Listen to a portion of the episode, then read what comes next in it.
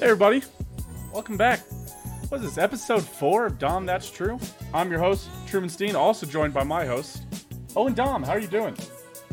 Hey, Truman, how's it going, man? I'm having a Oh. great day. I'm surviving, man. Uh, you know, I'm surviving like the NFL. Uh, barely surviving right now. Oh, Man, oh, we just finished up NFL Week Three. Uh, we'll recap it, take a little look here at uh, NFL Week Four, maybe a little peek at the NBA Finals. Ooh. Oh, the finals that everybody expected. The Miami Heat and the and the Los Angeles Lakers, of course. Of course. course, of course. Uh, this isn't this isn't in the script. Uh, the truth be told, we do write these. I do uh, write. We write these scripts Monday night. I say we send them to each other. We talk about what's going on, going on. Uh, generally uh, during the Monday night football game and after, especially during the Monday night football game, especially if the Chiefs are playing. But obviously, the the big news today. Um, the Titans and the Vikings both both had many uh, numerous players test positive for the NF, uh, for the coronavirus. Very not great. Um, both both have been a- uh, both both teams have been told to shut down their facilities for now, and they're gonna hopefully try to get them back in here. Um, Owen, or should we be scared for an NFL season, or should we be scared that we're gonna miss a week or something here? Or I mean, what's what is Uh, what is this gonna look like? no, so um, the NFL has actually put in a whole bunch of safety measures uh, for this kind of thing. One, um, they've already pushed back the playoffs uh, by a week, or have have that in the works and ready. They need to. Uh, they also have the bye weeks for this reason. Um, if they need to move switch around bye weeks, the, the currently the teams Baltimore, Pittsburgh, and Tennessee are the only teams that be affected.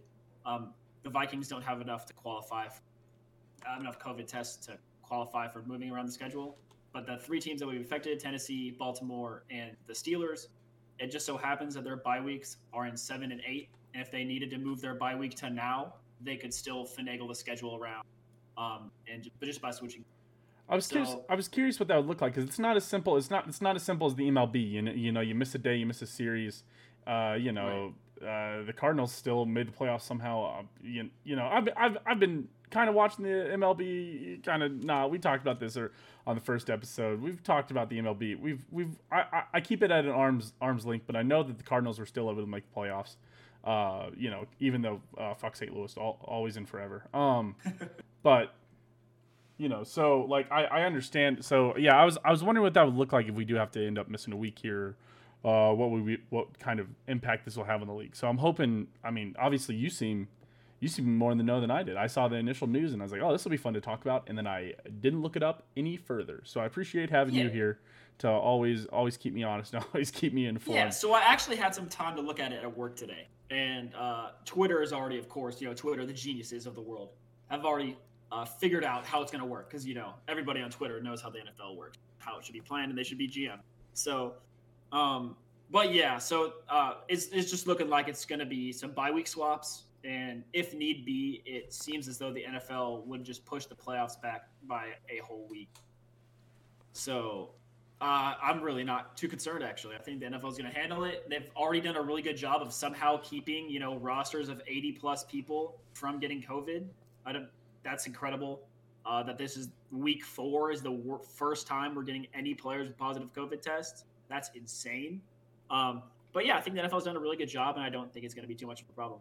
Yeah, that's actually. I mean, it, but uh, and a big part of this. I mean, this is important. This is th- these aren't affecting no-name teams like you talked about. It's talking about affecting the Steelers and the Titans and the Vikings and the Baltimore Ravens. Three of those teams are playoff teams, and then the other one is the Vikings. But uh, you know, so so there's two. There's obviously two undefeated teams there, and uh, you know, your last season's NFL number one seed. Uh, who we had probably already crowned the AFC North Division winner. We'll talk about it here. We'll talk about it here coming up in a bit. Yes, we will. Yes, But- we will. Yeah, so I mean, so this is these these are important games. So you know the sh- the impacts on the season and the playoff picture, and just you know it's going to be interesting to see how the how the NFL's Corona uh, COVID plan works around this, and, and and if the MLB was able to do it with with their shoddy leadership over there, uh, then I'm not then I'm not totally I'm not very scared of how the NFL will be han- uh, able to handle it, especially since the NFL uh, makes so much money and cares about their players uh, even less than the MLB. So, uh, but yeah, so so I have hope, but you know, obviously we couldn't we couldn't just move on. Uh, you know, with today being Tuesday, uh, September 29th, without talking about it. So yeah, I wanted to make sure that we discussed it. Yeah, I mean, like yeah, like you said, billion dollar uh, billion dollar organization, they're gonna get it figured out. Yeah, there's not really much else to say. All right, exactly. All right. Well, so with that, let's move in. Let's move on into uh, kind of our normal programming here. Obviously, we're both Chiefs fans. We have a lot of Chiefs listeners, so we generally like to start off with a little bit of just kind of a Chiefs focus. And uh, I, you know, I think the biggest storyline coming out of last night's game is, I think the Chiefs. Uh, I think the Chiefs made the battle for the AFC look uh, look pretty simple all of a sudden. It's yeah. it seemed to be a little more complicated, and it looks uh, fairly fairly easy now, huh? So, so Truman, having been Chiefs fans over the rise of the Chiefs, um, we know one thing that the Chiefs are good at, and something that they do every time. They always, always play to the level of their opponent for no reason whatsoever. So, I mean, uh, week one, you know, mid-tier team in Houston, I think mid, honestly, mid to bad. They could be a bad team this year. You know, played decently well. Um, a team in the Chargers that look good. I mean, not look good, look bad. The Chiefs, you know, didn't really play all that well. Look a lot then, different with Justin Herbert, to be fair. True, true. But in his first start, he go he lose a fumble, throw one touchdown and one interception. So we can talk about that later, of course. But and then I guess the Ravens, time to pull it out, baby. pulled out everything. Looked like the best team in the in, in the league. Looks like an obvious, you know, an obvious Super Bowl contender. And this is something that we've seen from the Chiefs. And honestly, I was not surprised. Right, and I think I think it's something that as Chiefs fans that we've noticed over the years since Andy Reid has gotten here is that when it it feels like an unimportant game eh, because because here's the thing is Mahomes already won MVP and and not that not that players really care about it or that coaches really care about it or that teams really care about it, but the Chiefs the Chiefs already had their player win MVP. They're not trying to light up the scoreboard at all times.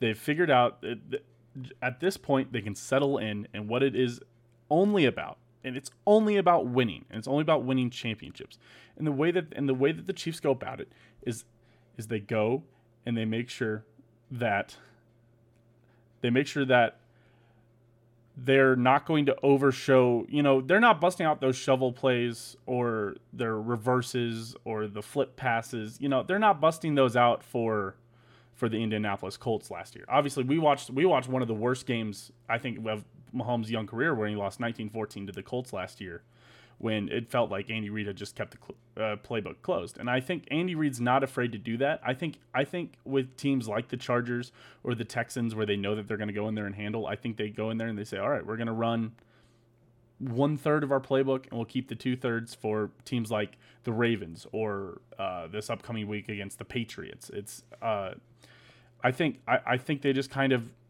I think I think we saw what the what what worried us and what we saw was the closed playbook Chiefs. And I think now that we've seen it, I don't think I'm as worried about it anymore. I was kind of worried about it. We talked, you know, you can, you can play the audio back from last week. I was scared. I bet on the Ravens to win.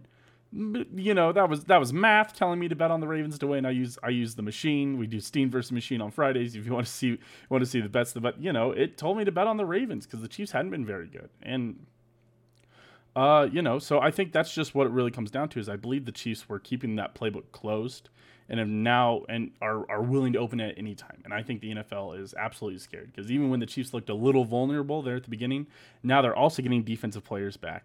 Bashaud Breeland's back. Uh, either, it's either next week or no, it's in two next weeks. Next week, he'll be back after the Pats. After the Pats game, yeah. And you know, if they can, if if uh, depending on what happens with their with their interception leader, L'Jarius Sneed, but even even even the guys they pulled off the practice squad, Traver- and uh, you know Thompson looked good, uh, and also Charvarius Ward. Kendrick Thompson. Yeah, Charvarius Ward, who they paid who they paid this offseason to be their number one cornerback uh, who broke his hand in the first week is has returned this week. You know, he dropped an would have had a pick if he didn't have a broken hand. Yeah, dropped an easy pick for from Lamar. So yeah, I, I, I believe if you're if you're the rest of the AFC, you're scared again. I, I think everybody felt like the Chiefs looked a little vulnerable, and I believe and I believe everyone's back to being scared again.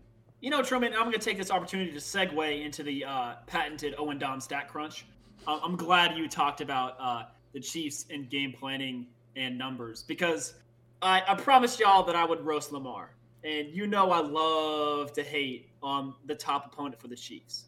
You know that's just what I like doing. I like trashing on them. I was I'm a big Tom Brady hater, although I, I do believe he's the goat. Everyone but is. I I love Everyone does. I love to hate on top opponents. And so I'm gonna read you off the fraudulent stats from Lamar's MVP season. And I think you might be shocked. All right. So I broke the stats down into three categories stats against good teams, stats against middle of the road teams, and stats against bad teams.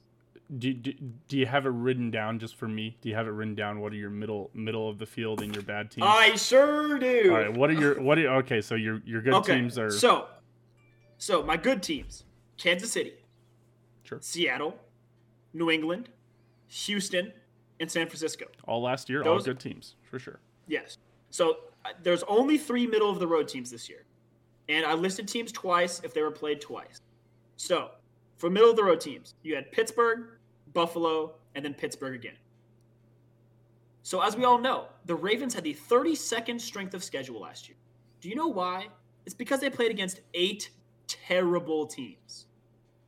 They're they're b- bad teams that they faced: Miami, Arizona, Cleveland, Cincy, Cincy again, L.A. the Rams, uh, the Jets, and Cincy again.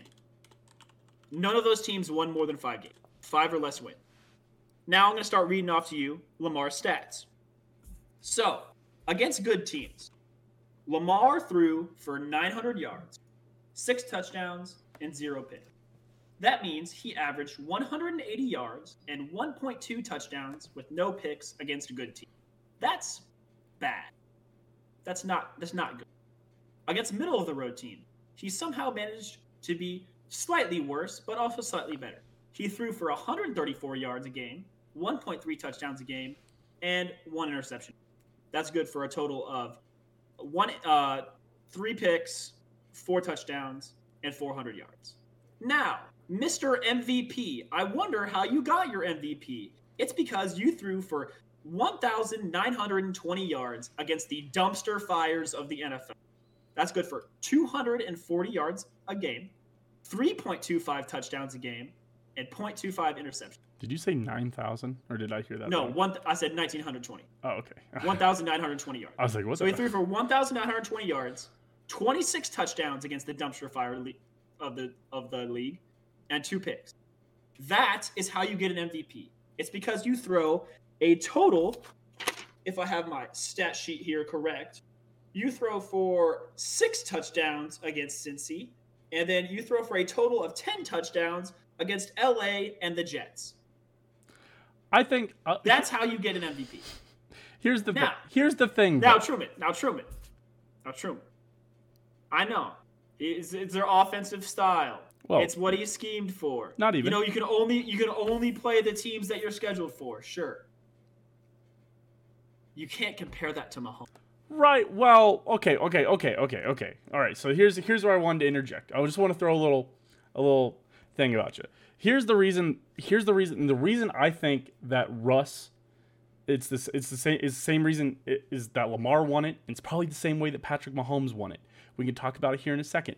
But the the same reason I think Russ is going to win it this year is they have bad schedules. Russ can pad his stats against the NFC East, and you know he's got to go play the NFC West, which is fine. But he gets to play the NFC East. I believe I believe the AFC East as well. In the AFC East, you know, obviously he's going to have two very bad teams to play against Right. in Miami and New York. And the AFC and the NFC East is all bad teams of the Cowboys, Eagles, uh, Giants, and and the Washington football team. And I think I think he'll be able to pad his stats there. And what what you do for an MVP season is during the regular season you pad your stats against the bad teams, and then you have enough important games against good teams, and you win those, and you don't have to be that impressive in them. Is that and and, Right. and that's what an MVP sure. and that what that's what an MVP consists of. I mean, obviously we talked about Patrick Mahomes' year. He played, you know, he got to play against the bad Chargers twice, the bad Raiders twice. He played against the 49ers who ended up losing Jimmy G in that game. He got to play against the Jaguars and the Bengals and the Browns. The Jaguars were good. No, sorry. No, not that not not not, that year. They, they were 2018? they they were declining. They were good the fall, the the past year, But Yes, that but year, it was week but, one. but that it year, was that, week one. but that, They were a top ten team week one. No, that wasn't week one. It wasn't week one that year. Jaguars? Yes, it was. No, that was that was the that was the MVP after. That was the that was the defending MVP can, uh, campaign. We opened we opened this we opened the season in L.A. against the Chargers. Right. Okay, Right. you're right. You're Right. You're Or they might have even still been San Diego back then. But but my- but my point being, you know, Mahomes got to pat again. There was there was the Browns, there was the Cardinals, there was the Bengals, there was the Jaguars, there was the 49ers, two games against the Chargers, two games against the Raiders. That's what an MVP's MVC MVP season consists of is playing against bad teams where you build your stats and then having enough important games. The thing was is he had enough important games. He played the Patriots close sadly twice. He lost both of those games against the Patriots, but he played them close mm-hmm. twice.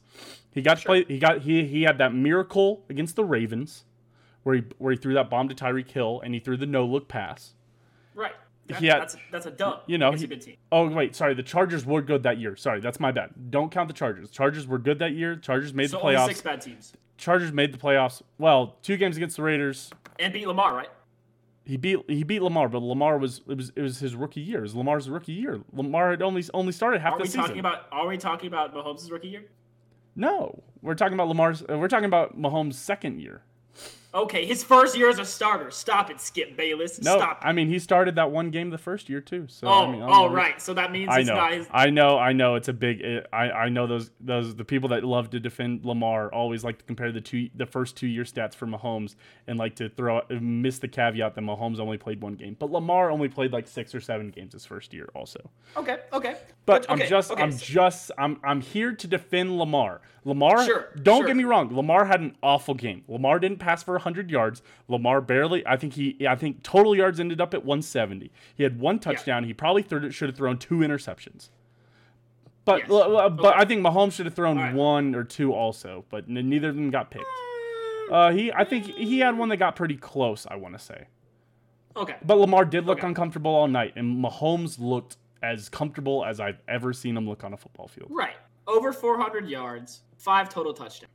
That's dominance against the number one scoring defense in the league. After after two weeks, and one of those weeks was against the Browns. Sure, but Truman, this is what we've been hearing all week. You can't do that to the Ravens defense. Let's see how they do against the Ravens defense. The Ravens corners aren't going to allow that. The Ravens D- DBs are way too good for that. You can't do that against the Ravens. Yes, you can. Yes, you can. You can't. And here, Ma- Mahomes You know, can. yeah, of course. Yeah. But and, and- here's something that I like to point out about Mahomes. I crunched the stats on Mahomes too for 2019 season. So, as we all know, Mahomes only played uh, 13 games because he was out for three. Here are those stats. Once again, I've compiled the stats into good, middle, and bad team. And now here's where it gets interesting. Against bad team, Mahomes averaged 268 yards, 1.75 touchdowns, and 0.75 interceptions against bad teams. Okay, that's you know Sure. still better than Lamar versus bad teams, which is you know, but Lamar threw for uh, twice as many touchdowns. That's fine. Moving on against middle team, Mahomes threw for 325 yards, one and a half touchdowns, and no picks against middle of the road teams. That is better than Lamar in yards by twice, and better than uh, Lamar in touchdowns by uh, I think three touchdowns and no picks. Now against good team, against good team, Mahomes average 310 yards, 2.3 touchdowns, and 0.6 interceptions against good team. Means that against the best competition, Mahomes pulled out his best stuff. Right. And that is why you can't talk about Mahomes and Lamar on the same. We're not gonna. You cannot talk about those MVP seasons in the same in the same realm. No, we're not talking about we talked and, and, we, I mean, and, and we talked about it. We we talked about this last night, even after the game when we were just hanging out in Discord afterwards. Is that is that Lamar's I believe led the league. It's always a big contingent. Well, he's not a passer, but he led the league with passing touchdowns. He threw 36, which would have got which would have put him in third place in Mahomes' year. You know, Mahomes threw 50. He threw for 5,000 yards. Lamar Jackson didn't even total. Oh, uh, I think he totaled around 47 to 48, counting his rushing Right. yards. You know, you can add. I think it's another 100 to 200 for Mahomes' legs that that season. So I just Right. what they were not the same MVP season, and the only reason that people were comparing them this year was because they both won MVPs. It was hard to not compare them when they're basically the same when they're basically at the same stage, you know, when they're basically the two elite young quarterbacks and they've both won MVPs the last two years, they're always going to get compared. I mean, they're sure. looking for Mahomes equal. Mahomes sure, equal, sure. and ha- that is his age, which is not going to be Jared Goff, but it could certainly be Deshaun Watson or Lamar Jackson. And Deshaun Watson doesn't have anybody to throw to anymore. And then Lamar Jackson, you know, I, I honestly also this is an underrated point, but I don't think Lamar has good weapons. I think Lamar. I and I, I hate to use, he's got but a top three tight end. Oh, that doesn't matter. The Mark, Chiefs. The Mark Chiefs have. A, a top three tight end. I, I, you know, I'm not. I'm not a Chiefs fan that Hollywood says Brown's supposed to be a super rookie. He was a Willie fine. Snead's a consistent rookie. performer. He's a fine perform performer. But Mahomes, for, man, Mahomes is a top two tight end and a top five. I like to think sure. a top five wide receiver. And as far as number two wide receivers, probably another top ten wide sure, receiver. Sure, but Truman, does does Lamar put up Mahomes numbers with Mahomes' weapon? That's the, I mean, that's a big if. That's a big if, right? Sure. Could, okay. That's what I'd what, also like to remind you. Let's not become like, like the like Colin Cowherd and these guys to, trying to distract, sure, trying sure. to uh, just. But I'm, you know, I'm just saying there is a uh, there's a, the only reason people were comparing it this year is because the playbook was closed because Mahomes wasn't performing to start off the right, season. Right, sure. But I'd like to remind you that all the stats I read off you for Mahomes, those weren't from his MVP season. Those were from last year. Right. I mean, but still, he was. So he's balling. He's balling on a down season. What did they play? They played the NF, the AFC South last year. Another, uh, the Chiefs did another garbage by my, division. By, by my metrics, Mahomes played against four bad teams to Lamar's eight. He played against six middle of the road teams to Lamar's three, and he played against three middle of the road teams two Lamar's uh, six. Well, but he also didn't. He also didn't have to play the Packers, and he didn't have to play the, and he didn't have to play the Vikings. But sure. and, and but you know, and again, we we are unsure about the AFC South this year. He lost three games to the AFC South last year. Again, with the caveat that the Titans game was very fluky, and the Houston and Indianapolis games were both when he re-aggravated his ankle. Right. But I'm just I'm just a Lamar hater. I I, I, I love hating on I Lamar. I love hating on the Ravens. It's a lot of fun. Ravens fans are some of the worst in the NFL. Um, just because of how unrealistic they are. Um, honestly, even 49ers fans are better than Ravens. Right. And at the at the end of the day, this is not a rivalry. And I think that's that's what everybody wanted. That's everybody wanted the Ravens to win because the Ravens winning is the most interesting thing that could happen in the NFL. Mm-hmm. But it didn't happen. And everybody wants a rival for the Chiefs, but there right now there is no rival for the Chiefs. The the, the, the right. Chargers are the closest thing to have to a rivalry because the Chargers always play them close and the Chargers beat them 2 years ago with Mahomes. Right. And, right. and and we saw it. We, the Chargers game went to overtime with, with a rookie quarterback making his first start. But that's that's your closest thing to a rivalry. But my, and my question about that is that while the Ravens and the Chiefs aren't a rivalry, everybody thought the Ravens were going to be contenders. Everybody took them as the top as top two in the AFC, and now mm-hmm. you know now we have to question if they're top if, if they really are the second best team in the AFC. But it, but right. they could be you know but they're certainly top five still. But but here's my question to you: is is what will it take? For people to actually take this Ravens team seriously as a contender again after after what happened on Monday night. Well, they've got to face a top team and they've got to win. You know, he beat plenty did. of top teams last year. He beat he beat Houston sure, right. and and the Patriots last year. Right, right, exactly. They need to continue to do that, and then they'll be a top team, but they will they won't enter the Chiefs tier until they beat the Chiefs. Right. It's going to be Chiefs, Gap, everyone else. Right. Until somebody takes it to the Chiefs, and you know like we saw, Lamar could get it done against good teams last year. But, you know, w- without him playing Houston, if you take away the Houston game, Truman, over five games against top teams, he threw for one touchdown. If you take away Houston, he threw for four touchdowns against Houston, none against KC, none against Seattle, one against England, and one against San Francisco. Well, that's I mean, you know, he still played those teams. That's not that you can't sure. you can't make yeah, that but, argument. Yeah. But, well, but, if you take away with the really good game he had against a top tier team, he wasn't that good about top tier teams. You're like that right, guy on the, on Reddit that which, says, "Well, if we team, take Mahomes' amazing stats, he's an average uh, away. He's an he's an average quarterback." It's like, well, yeah. Right, but what, what I'm trying to say is th- this kind of loss, the loss that you're favored in, the one that everyone picks you, the one that everyone wants to see you win. This is the kind of loss that breaks a team. Yeah. So we're gonna have to see the Ravens. You know, they might struggle a bit now. I personally, I don't think they will because I think they're well coached and their running game is really good. But until Lamar and the Ravens won't be considered contenders until they see that they can get down and then win. They're one and five. Actually, no, they're oh zero and five. Sorry, when being down by ten points or more. Lamar has never come back and won a game. They're also 0 and 5 when a team scores 25 plus points. Exactly. They haven't beat a team. They haven't beat a team that scored over 25 points yet. Uh huh. Yeah, they're fr- they're front runners. They're front runners for sure. They don't. They're and but but we all know they're not. They're not built to come back from behind. They're they're running. They're a run first football team. Everything goes through the run. They run to pass. They don't pass to run.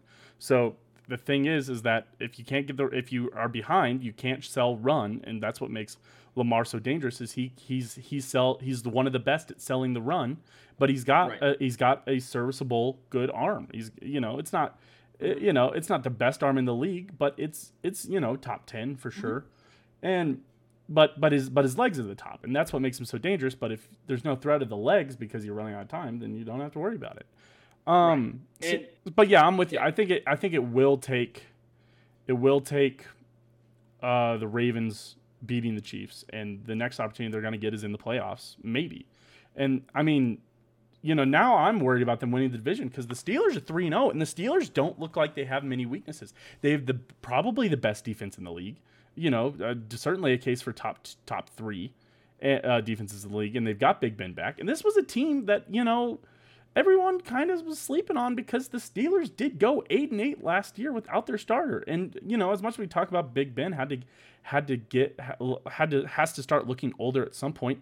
He looks good, and he's he looks good enough to win. You know, I saw him I saw him rumble for a for a third and three conversion the other night. Whole it was the slowest play I've seen in my entire life, but he did it. And Stumbling rumbling. rumbling, bumbling, stumbling. Yeah, and so he's, uh, you know, it's just, uh, we've got to see how they bounce back. We got to see. We, you know, the hope is that they don't go into the patented, uh, the Chiefs, the Chiefs beat me spiral, like we saw the, like we saw the Jacksonville Jaguars do two years ago. You see, but I would love that. I, I would love it. I love it when the Chiefs break a team. Oh, it makes me feel so good because that's the stuff that, that that's what used to happen to the Chiefs. I, but, we- but I love, We but lose a game know, to the Pats and then we crumble. yeah, but I don't, So and I don't, that's to happen to somebody else. I don't hate the Ravens like you hate the Ravens. I, you know, I, I want there to be a rival to the Chiefs because it keeps it interesting. You know, when we were we watched LeBron, we're not LeBron fans. You know, we're not NBA fans, but we watch LeBron, and it's kind of boring to watch him go through the Eastern Conference. You know, like it got boring there when it was LeBron versus Golden State year after year, and it's just like, oh, okay, here we go again. You know. It's it, Yeah, we, and so we need we need parity. We need something, and the Chiefs don't have the challenger right now. I mean, the Chiefs. The, there is a power vacuum left by the Patriots losing Tom Brady, and it has sucked the Chiefs right up into it. And I, but the but the Pats don't look bad either. We will talk, we'll talk about Sure. them here in a bit. Um, I guess okay. So my, for my last question to wrap up the Chiefs here, we've talked about the Chiefs for about half an hour. Well, probably need to probably need to keep it keep it Yeah, let's moving get here. Let's get But, but but but but before we move on, I mean, is this do you- after this game? Do you act? Do you have any worries about the Chiefs? Are you are you No. actually concerned about Uh, the Chiefs in the AFC? I was concerned about this game, uh, you know, following the Chargers game, and but I forgot to remember that this is the Chiefs, and we inexplicably always play the Chargers close for for no reason. Um, I mean, probably because the Chargers have a good defense that also, for whatever reason, plays bad against bad teams and good against good teams. right. Um, but uh, no, I don't have any uh, concerns anymore. Uh, I know that now that I know that Andy Reid can pull out the sauce when we really need it.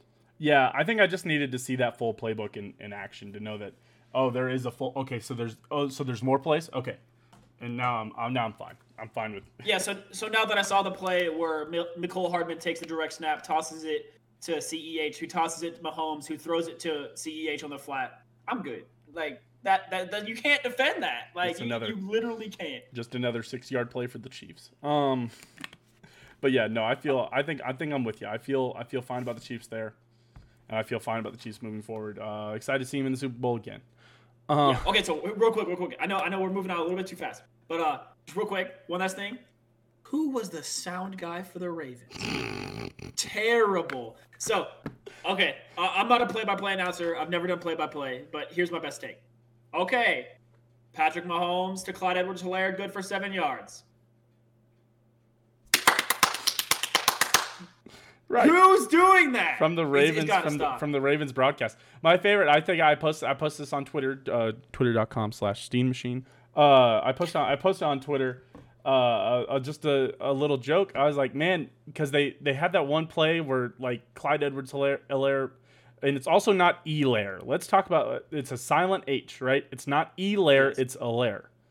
So actually, I've actually heard Clyde say Elaire and Alaire. I don't think he cares about that. Okay. But it's not Hilaire. right. Okay, no but. That's the board thing. but he ran for about a yard and then he got tackled and all of a sudden something must have slipped because that ravens sound guy i thought we were in the wwe and somebody ran out there and had dropped patrick mahomes with a stone cold stunner that's I, that's what it sounded like from the ravens crowd ravens crowd you can't see the quotation marks on spotify but i'm doing quotation marks around crowd well, there were a few fans in attendance. One of my friends was actually at the game. Right. It's not. Yeah, it, they're not as quite as big as that, as heavy as the Chiefs' attendance was, I believe. And but yeah, they did have some.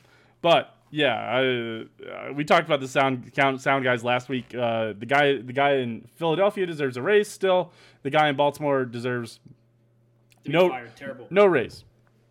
No raise for you. I'm not calling for someone to ever get fired, but maybe a few coaches. We'll talk about it later on, also. But speaking of moving on and talking about stuff later on, uh, we're gonna try our best not to talk about the Chiefs, and probably uh, we talked a lot about the Ravens here in the in this first in this first segment here. So let's talk about, and maybe we'll talk about the Ravens just a little bit more here. But who's so we saw the battle of the top two last night, but uh, after week three, the week three is kind of just a big prove it week, and it's a big kind of clarification week. Like, oh, that is what's happening, or oh, that's not that's not what it was. Um, who's the third best team in the AFC? Okay, so from our options, we've got Bears, Bills, no, AFC, Steelers, AFC. Titan. AFC. Oh, sorry, sorry. sorry, sorry, AFC. Yes. So I was thinking, I was thinking undefeated teams. So we've got Bills, Steelers, Titans, Pats, Colts for your realistic option. Uh, Houston has potential if they can put it together to to be back in the conversation. Yeah, that's going to be tough if they're starting 0 3. Right, they're just- have like the toughest schedule in the NFL. Right. They're 0 3 right now. It's gonna. Well, they have the toughest. I'm not sure they have the toughest overall schedule, but they certainly have the toughest three games to start the season. Sure. I don't know who So- draws the Chiefs, Ravens, then Steelers back to back to back. It's just Yeah, it's pretty brutal. Just a brutal start. Sorry. So, uh, for me, uh, number two right now is kind of a one A. Uh, well, no, it's so the number two spot for me has got to be the Steelers. Over the Ravens, And or are we then- top putting the yeah, Ravens? over the Ravens. Over the we're- we're- Ravens.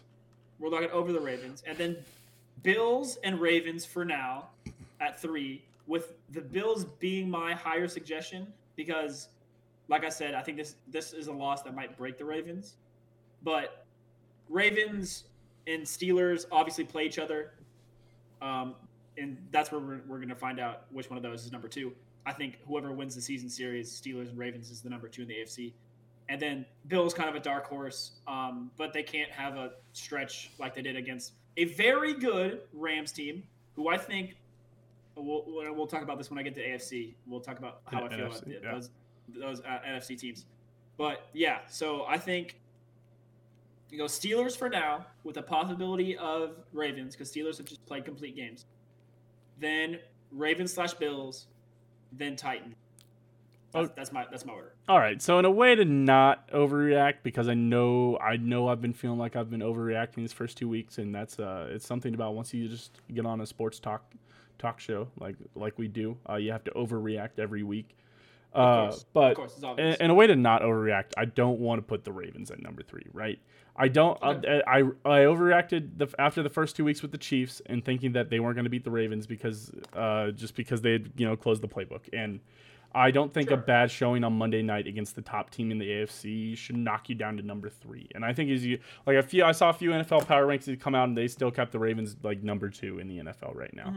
Um, but Mm-hmm. That's I fine. do, I I- I'm do, but but like I get it. You know, I get that the, the Steelers look really good and the Bills look really good also, and they are chomping at the bit. The Bills, I think, proved some proved a proved themselves to be legit this weekend for me. They they Mm-hmm. they showed up and proved something.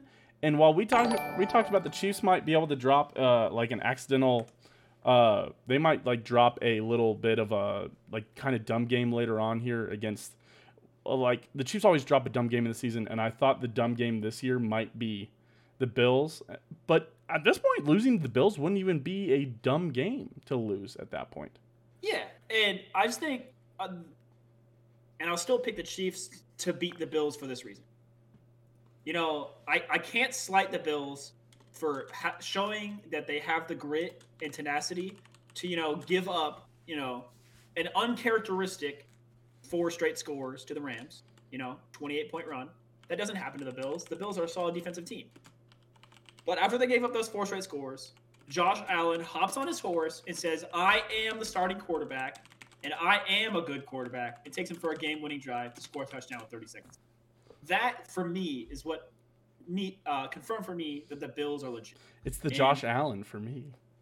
It's for real. it, it, it is. It, yeah. He's looking. He looks great. 10 mm-hmm. touchdowns, one interception so far. That's nothing. That's nothing to scoff at. You know, three point, uh, three touchdowns a game. That's great. And if he can keep that up, they're going to be a real contender. But I just feel like, uh, I, you know, no, we're not talking about the Chiefs. We're talking about the Bills. They right. look good. I'm excited to see the game in between the Chiefs. Right. You know what? I, you know, I'll say it. I'll, I'll just to make a definitive answer instead of just talking about the question. To make a definitive answer, I'm going to put the Bills at my number three spot for now. They have the number three offense okay. in the league. And uh, the Steelers are allowing the third fewest yards in the league and the fifth fewest points, but I think it's I think it's between those. I don't I you know the the Titans are undefeated, but they play in the worst division in the AFC, and they've looked close every single week. They survived yeah. the Broncos. They survived the uh, they survived the Jags. They survived. Oh gosh, who was it in the first week? Oh gosh, I'm just man. I swear, and I had it. I, I just I forgot. But yeah, just the Titans yeah, just kind of feel just to be mm, kind of scooting along here. I'm not. I don't Kinda sketchy. I don't trust the Titans yet. Oh, Truman, they uh, they uh squeaked by against the league worst Vikings, thirty-one to thirty. That's right. That was this week. I knew there was another one this week. Yeah. So, yeah, I'm just not. I'm not. Uh. Uh, I, I'm just. I'm not sold on the the Titans yet. So I'm not. I'm not down for that. Uh so yeah, it's it's between the Steelers and the Bills, and right now I'm gonna give the edge to the Bills just because I, I love me some good offense, and the Steelers, you know, they're winning with defense and they're winning with old ass Big Ben. It's just not as exciting for me as it is to watch Josh Allen, and he's Josh Allen's still making those stupid mistakes, but they're not losing the game, so whatever, I guess for now. Uh, but moving on, um, kind of a related question here. Are so are you more surprised by the Bills undefeated start or the Bears undefeated start? And also, this and this is probably an easy question that I think we'll both agree on. Mm-hmm. Which start is more sustainable? So I actually have an interesting take. So, uh, I think the Bills. I'm more surprised with the Bills. I expected them to at least drop one game, but they look great. However, here's here's where it gets spicy. So as we all know, the Bears are three and zero, oh, right? But also, as we all know, they were losing going into the third quarter with two minutes left and then they pull out Big Dick Nick, well, who leads them to three straight tutters and a dub. We'll talk about the team they were playing here in a little bit as, as well. Sure, sure, but I don't think it's out of the realm of possibility to see another Nick Foles savior season. The Bears have got their weapons and they've got the defense and they got a quarterback guru in Matt Nagy. I don't think it's that out of the realm of the possibility for the Bears to make the playoffs. So I'm I'm interested to see what, what the Bears have in store. I don't know what their strength of schedule is. I'll be honest, but if if Nick Foles can be Super Bowl hero Nick Foles, they've got a shot. Okay, so I'm I'm I I I, th- I think the simple question is uh, I I believe I'm more surprised by the Bears because anybody that has a quarterback a quarterback battle with between Mitch Trubisky and another guy going into camp, and they pick Mitch Trubisky at the end of it no way I thought they'd be undefeated through three through three weeks. And also, here's what here's the thing: is the Bears should have lost to the Lions, dropped dropped the touchdown. The Giants they they beat the Giants on by one score when the Giants drove down to the ten and choked it with with 30 seconds to go. And they should have beat the Falcons, but the Falcons falconed again. and we'll talk about it in a bit. Here's the thing. Here's what the here's what these Bears sound like. I they feel like those 2013 Chiefs. Do you remember this? It was Andy Reid's first year, right after the Chiefs had gone mm-hmm. uh, four and 12 the year before, and got the got the number one an overall pick. Well, you know, are you talking about the 10 straight wins uh, season? There was nine. They started the season nine and zero, and if you remember correctly, they also had in that division. I believe the Broncos either started nine and zero oh or they were eight and one. And remember this big matchup going into Week 10, and absolutely everybody knew that the Chiefs were going to lose to the Broncos. There was nobody picking the Chiefs to beat the Broncos, and you know what happened? The Broncos took him out back and absolutely destroyed him. And that's the that and that's the thing that's the thing about the Bears right now is I don't think this is sustainable. I, I think the Bears could certainly keep on beating bad teams barely, but uh, here's the thing: they play the Colt. They they're home against the Colts and the Buccaneers next. Don't love either of those matchups for them. I think both those teams are actually better than them. I believe the first three weeks those teams are probably about as good as the Bears. I think the Falcons are better than the Bears. I have interesting takes on the Falcons. I want to talk about the Falcons a lot, but focusing still on the Bears is I just uh, the Bears just have very big 2013 Chiefs vibes to me vibes to me that they're not going to be able to keep this going and they're not going to be able to sustain this and they're going to meet a good team like uh, I I'd, I'd circle the Rams week seven. If the Bears somehow make it to week seven undefeated, they're gonna get absolutely slaughtered by the Rams in in okay. LA at SoFi.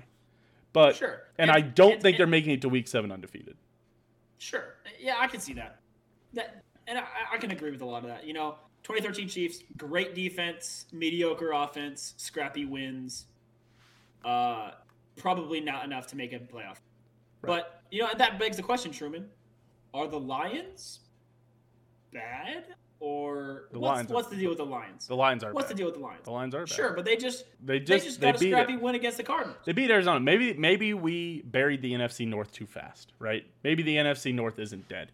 The Vikings uh, played the Titans close this week. The the Lions uh, beat the Cardinals and should have beat the Bears. You know, if the Cardinals if the Cardinals beat the Bears, they're two and one. Eh, maybe we're talking different. I don't think Matt I don't think Matt Patricia is on as hot as a seat as people think. And uh, so maybe the Lions aren't bad, but they're certainly not division challenging. And the issue is they've got oh, the Bears, and they let the that Bears win slip away. That could be huge for the wild card team for the wild card battle see, going on.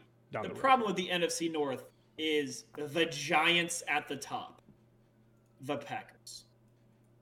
They they right. look raw. The they Packers, look great. Yes, the they Packers look, look, unstoppable right now. Yes. You know, and uh, being a K State uh, alum, I wasn't expecting anything from Allen Lazard, somebody who I think kind of underperformed at Iowa State, but he's looking good too. So, oh, if I have to hear Iowa State fans talk about. so once uh once the Packers get Davante Adams back, and they've still got you know a top, I'd say three right now running back, and uh, the top five quarterback, obviously, with uh, uh, Rodgers slinging it around. It, it, the, the NFC North has already won its week three, so.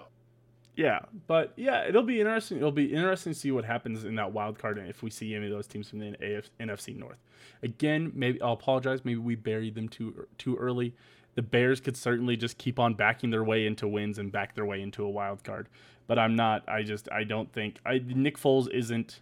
He's he's a great backup quarterback. He's a great spot start guy, but he'll he's just never gonna be that guy that wins it that t- uh, takes over for a full season and is able to keep on doing it. You know when the okay. when the Eagles were made their way through the soup to the Super Bowl with Big Dick Nick it was a lot of defense, and you know, and yep. the thing was, Doug Pederson's able. Uh, Doug Pederson is somewhat of an offensive genius still.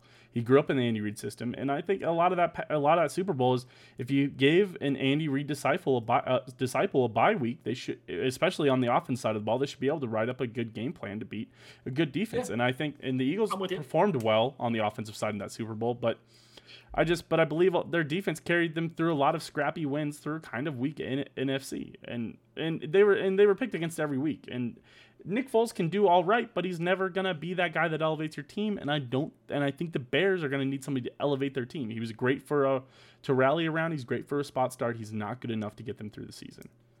And, I'm with you there. And that's why it makes sense that Trubisky started. I and here's the thing: is I think we're going to see Trubisky back in back in the starters star seat before the season end. I think this season's going to collapse for the Bears, and they're going to bench Nick Foles again and put in Trubisky, and Trubisky's going to play good enough to get through the end of the season, and then we see the Bears probably release both of those guys. So, I Well, doesn't Trubisky have another year because he got a five-year contract? no, I don't believe they. I don't believe they picked up the option on the Trubisky contract. If I remember, You think they just pay him to leave? if I remember correctly, you don't have to pay him to leave. You just let him leave. Oh, So. right. that's full contract. But uh, talking about the Bears this week, uh, we got to talk about the team on the other side of the ball. Owens, the Fal- Owen, the Falcons make me sad. Uh, the Falcons make Falcons fans sad. One of my uh, best friends lives in Atlanta, and, and she like refuses to talk football with me because she has to talk about the dang Falcons, dude. Yeah. What is is Dan Quinn on the hot seat? Like, is what, what's it gonna take for Dan Quinn to get fired? Like, I get it that he made the Super Bowl, but he just put together three. You know, those historic these collapses in three straight games. That's historic. No one's ever done that. Before. Right, and I uh, this is insane, right? That Seahawks game, but the Seahawks game wasn't a collapse, but, the, but they were close, and then the Seahawks converted on a fourth and short uh, right before halftime, and then there was the game was never close again. Uh, the Cowboys obviously an epic collapse. They were up twenty to zero and ended up losing, but they were up, but they, they, they were up twenty to zero off of uh, t- after four straight turnovers or slash turnovers on downs, and then Sure. and and and then they lost it, and then they were up on the Bears obviously and collapsed there again. Um, I, Some- I- I think I think that not, not not enough people are talking about the, the Cowboys game. You're telling me that the Cowboys had four turnovers and you lost? yeah, no, they, we talked we talked about all the stats. What was it, four hundred and forty and one last week, whatever whatever it was that we talked so about. Bad. So Yeah. bad. Yeah, so I mean that's the that's but the, here's the thing is if they win all those games, they were uh, if they win those last two games, they're two and one, and they are they they're probably the favorites in the AFC South. I Yeah, I, so, I don't think that the AFC South. I mean sorry the NFC the, division. the NFC South sorry Yeah, you, yeah, you know what we meant. You know what we meant. right So we're talking Bucks, Panthers, Saints, and Falcons. right Who's gonna win that? I honestly think it's up for grabs. They haven't played in too much of their divisional matchups yet. right The Falcons have the talent to go six and zero versus those teams. Man. Right, and I think that's Like- the I think that's the got to be the most frustrating part for the Falcons fans is is I believe you started the season thinking the NFC South was going to be this big old beast in the NFC, and they and they they suck, man. The NFC South for me doesn't look good at all, and I think the Falcons if they if they would have won those two, they're on top of the A- NFC, and I think you're like, wow, where did the Falcons come from? All we talked about was the Saints and the Right. Bucks, and then the Falcons would keep because the Falcons probably have the best quarterback in the division. They probably have the best wide receiving corps in the division. Uh, well, I don't. Uh, oh, that's Maybe. tough. And Chris Godwin's kind of a breakout. Chris Godwin and Mike Evans down there in Tampa is tough to talk about too. Sorry, I did. I did Mike overstep my Thomas, best wide receiver in the league. Mm, the Saints. Yeah, but nobody else is there. Not even a not even a tight end. And you know they have they have Hayden Hurst down there in Atlanta now, and I he's certainly probably top three in the division for tight ends. Not that that's you know, I still can't believe they let four teams. Uh, what's his face but Hooper. Why did they? I don't know why the Falcons Hooper. I I thought. It, I, thought he think he, I think he wanted too much money, and uh, he gets hurt a lot, and now he's in Cleveland. So you know how good could he be? He's in Cleveland now. Um, but yeah, I think that's uh, that's a big question this week. Is uh, uh, for me, and I don't think a lot of people are talking about this, which feels which feels odd. Well, but it's just it feels odd that nobody's talking about this. Is that I don't think the NFC South is very good at all, and I don't, No, and I I think so that Atlanta would be challenging. Sure, and we, we, we talk about this all the time, but especially with Tom uh, Tom Brady led teams, they always seem to do better than we think they should. So last year we thought the Patriots were really weak. They ended up winning what was it, eleven games? Yeah, We thought you know we thought this was the year that the Bills were going to take them. Bills went 0 2. So you know, I can't count out Tom Brady ever until the clock hits zero zero in the game because Yeah. for whatever reason, even if he plays like trash, he motivates his team to get the first down. But you know, I I, just- I would love to see Tom Brady do bad because I, I love to watch top players play poorly if they're not on my team. Right. But until it happens, I can't. You know, I I, yeah, a I, win's a win no matter what it, the score is on. You know, if you throw for one yard and uh, throw two picks and your team wins, you still get a win on your record. Right. Yeah. I. Uh, yeah. I guess the Bucks are probably the favorite in the NFC South right now. Um, But the Saints, looks, the Saints look bad. The Saints look bad. Saints real look. bad. The Saints look Drew bad. Brees, Drew Brees looks, looks like his arm is like non-existent. he looks shot. Yeah, he did pass. He did pass very well, but uh, Alvin Kamara had a lot of YAC that helped a lot of that. I think in the first half they said that Drew Brees' average depth of pass was like 4.5 yards, which is just Yeah. Nah. Sounds about right. Uh, and you know we've seen. Uh, I've got to say this is probably Drew Brees' last season. Um, I don't. I just after these first three games, I don't have the Saints as Super Bowl contenders. I'm not telling you that they're not going to go and they're not going to win the AFC South and they're not going to go to the Super Bowl. But right now, in my mind, they're not the biggest threat in the in the NFC. As a Chiefs fan, I think I'm worried about two teams in the NFC. But I, but, and I don't know. So let's let's talk about that. Who are your favorites in the NFC? Uh, the entire NFC West. All four of those teams, they're Right. all two and one, except for the Seahawks, who are three and zero. We're talking Rams. Right, they're the inverse. They're the inver- inverse of the AFC uh, uh, of the AFC East. Yes, they're they're all great. Uh, Rams, Cardinals, Seahawks, Niners. They're all so good. Um, in, in you know, I, I talked about this on week two, but I wouldn't be surprised if all of them made the playoff. I think they're all going to finish with at least nine wins, and I think with how garbage the NFC looks, except for you know Seahawks and Packers, I think they legitimately have a shot to be the first division where everybody makes. I think without I think without a punching bag, I think it's going to be hard for all four of them to make it. Even in, even in the year where we have the, the first year with three wild cards, I think it's going to be hard, especially if the Bears are going to keep on backing into wins like that. Um, Sure. And you know, it, it, the thing about the NFC South is the NFC South is bad, but there's bad teams there that they can beat. I'm worried. Right. I'm worried. There's a scenario where the NFC West all goes one and one against each other, and then they all end up, you know, only having the winner make the playoffs. Right. Somebody has to lose those NFC West games, and the Cardinals might not be as good as we think they are after after that. Maybe not. After that loss to the Detroit Lions, uh, they're still uh, they're dropping out of my worst to first pick. What I mean, it was your worst to first pick, but I'm uh, I'm not sure I'm still on that bandwagon with you. I, I week one had me hop week week one and two had me hopping back on that bandwagon. Week three has me questioning the bandwagon, and I'm like, Is wait, where's my where's my usual a worst to wagon? First, I don't know who was worst in the AFC South last year. Was it the Colts? uh, Jags, right? Oh, it was the Jags. Oh shit. I I'm not ready to say that yet. I'm. Uh, let's all just wait. Let's all just hold on. Hold your, All right, hold all your right. horses. Owners ho- or, or horses hold your owners. Owner, owner owners hold your horses. Let's just let's calm down, right? And so, yeah. But uh, uh, as far as your favorite in the NFC, I, I think my favorite in the NFC East. I mean, uh, sorry, in the whole NFC, Eh, I think we already talked about it. I think it's the Green Bay Packers. I think I think my top two are the Green Bay Green Bay Packers and the Seattle Seahawks, but uh, the Green Bay is just a little bit well more well rounded. The the the tw- the Seahawks give me very big AFC uh, twenty. I I hate comparing everybody to Chiefs teams, but they give me very big 2018 Chiefs vibes, where they're gonna have to beat you with defense and just hope that they hold the ball last and win. And and well, and we'll talk about MVP races again, but you know th- th- that kind of offense uh, spits out spits out MVPs. It spits out, and Russ looks really good. Russ broke the record, He you does. know, and all he this. does. It looks great. Right, he looks great, but the defense looks trash. And the question is going to be, you know, can they outduel everybody on offense every single day, every single, uh, you know, every every single game to get there? And I don't know. I'm kind of starting to be excited about a matchup between the Buffalo Bills and the Seattle Seahawks now.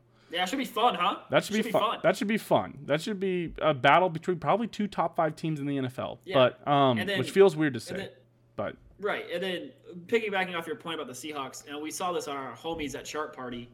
Um, a teams don't go to the Super Bowl unless they've got a top ten passing. I mean, a top ten offense and a top ten defense.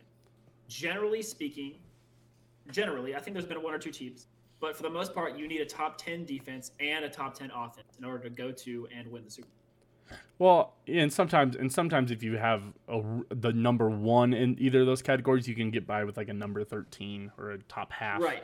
But yeah, I mean, at the end of the day, the Green Bay offense is it has the Green Bay has the number one offense, but the only the number twenty one defense, and Seattle has the number two offense with the number twenty two defense. So Green Bay's just Not sustainable. barely ahead of them right now. Uh, Green Bay, you know, here here's a little sneaky upset alert. We've got Atlanta. Uh, we've got Atlanta at Green Bay next week on Monday Night Ooh. Football. That could be more exciting than you Trap think it game? is. That Trap could game, that could be more. Yes, that could be exactly. That could be more exciting than you think it is. Now, now that we've talked about both that the Green Bay, you know, is a little top, is a little offense heavy, and the Falcon and the Falcons are probably a little more dangerous than everybody thinks they are, and they're Mm-hmm. mad too. But yeah, so Didn't the Packers win 13 games last year quietly? yes, yeah. Pretty sure the Packers won 13 games and just no one talked about. it. Packers went to the NFC Championship game last year. Yeah, so Numb King over here has Packers winning by 35. is what is what uh, the homie says. Nope. I don't think that's going to happen. Uh, I th- I do think this is a trap game for the Packers, but I don't. I think this is one of those games where Aaron Rodgers says, uh, "No, I don't lose." I'm just I'm just throwing it out there that maybe we should watch it. Maybe All maybe right. it'll We'll maybe it'll be actual, actual watchable Monday night football game. We'll put them on upset alert, and we'll come back to you on Tuesday. Um, you know, uh, I think I put in here about the AFC South and questioning the division winner. Uh, I'm not even sure I want to question it this week. It's so confusing every week. Right, right now, I Best, best division of football. the Titans, so much fun to watch. the Titans still managed to win, but uh, the Titans still managed to win this week, but they still, you know, in, in a weird way, like the like the Vikings loss made me feel better about the Vikings, and in the same way, the Titans almost losing made me feel worse about the Titans. So. sure. I it's it's weird when a when a win when a loss by team makes me feel better about that team and the win by the other team makes me feel worse about that team. But that's Oh, but Truman, I think that's just because the Titans aren't our team. We always talk about good teams find ways to win bad games. Is how come that's not the the, the mo for the Titans? I mean, I Uh, because come- every you know, game is that like that. Because because Sure, because sure, there are teams like good- be, because there are teams like the 2013 Chiefs, like like Sure, the like the on. 2020 Chicago Bears, where maybe this isn't maybe they just aren't a good team and that's why they play all the bad teams close. sure, sure, sure, sure, sure. But let oh man, dude, let me let me read you off some. uh Okay, wait. Gosh dang Oh, dude, I hate Sure, hate Google sometimes. sure, sure, sure. Uh, dude, how come I have to go to? How come Don't. the the the regular? Uh, you know, here we go. I have to go to freaking E ESPN for them to know what I'm talking. about. So okay, so uh, here's some here's some dubs for the Chiefs, right?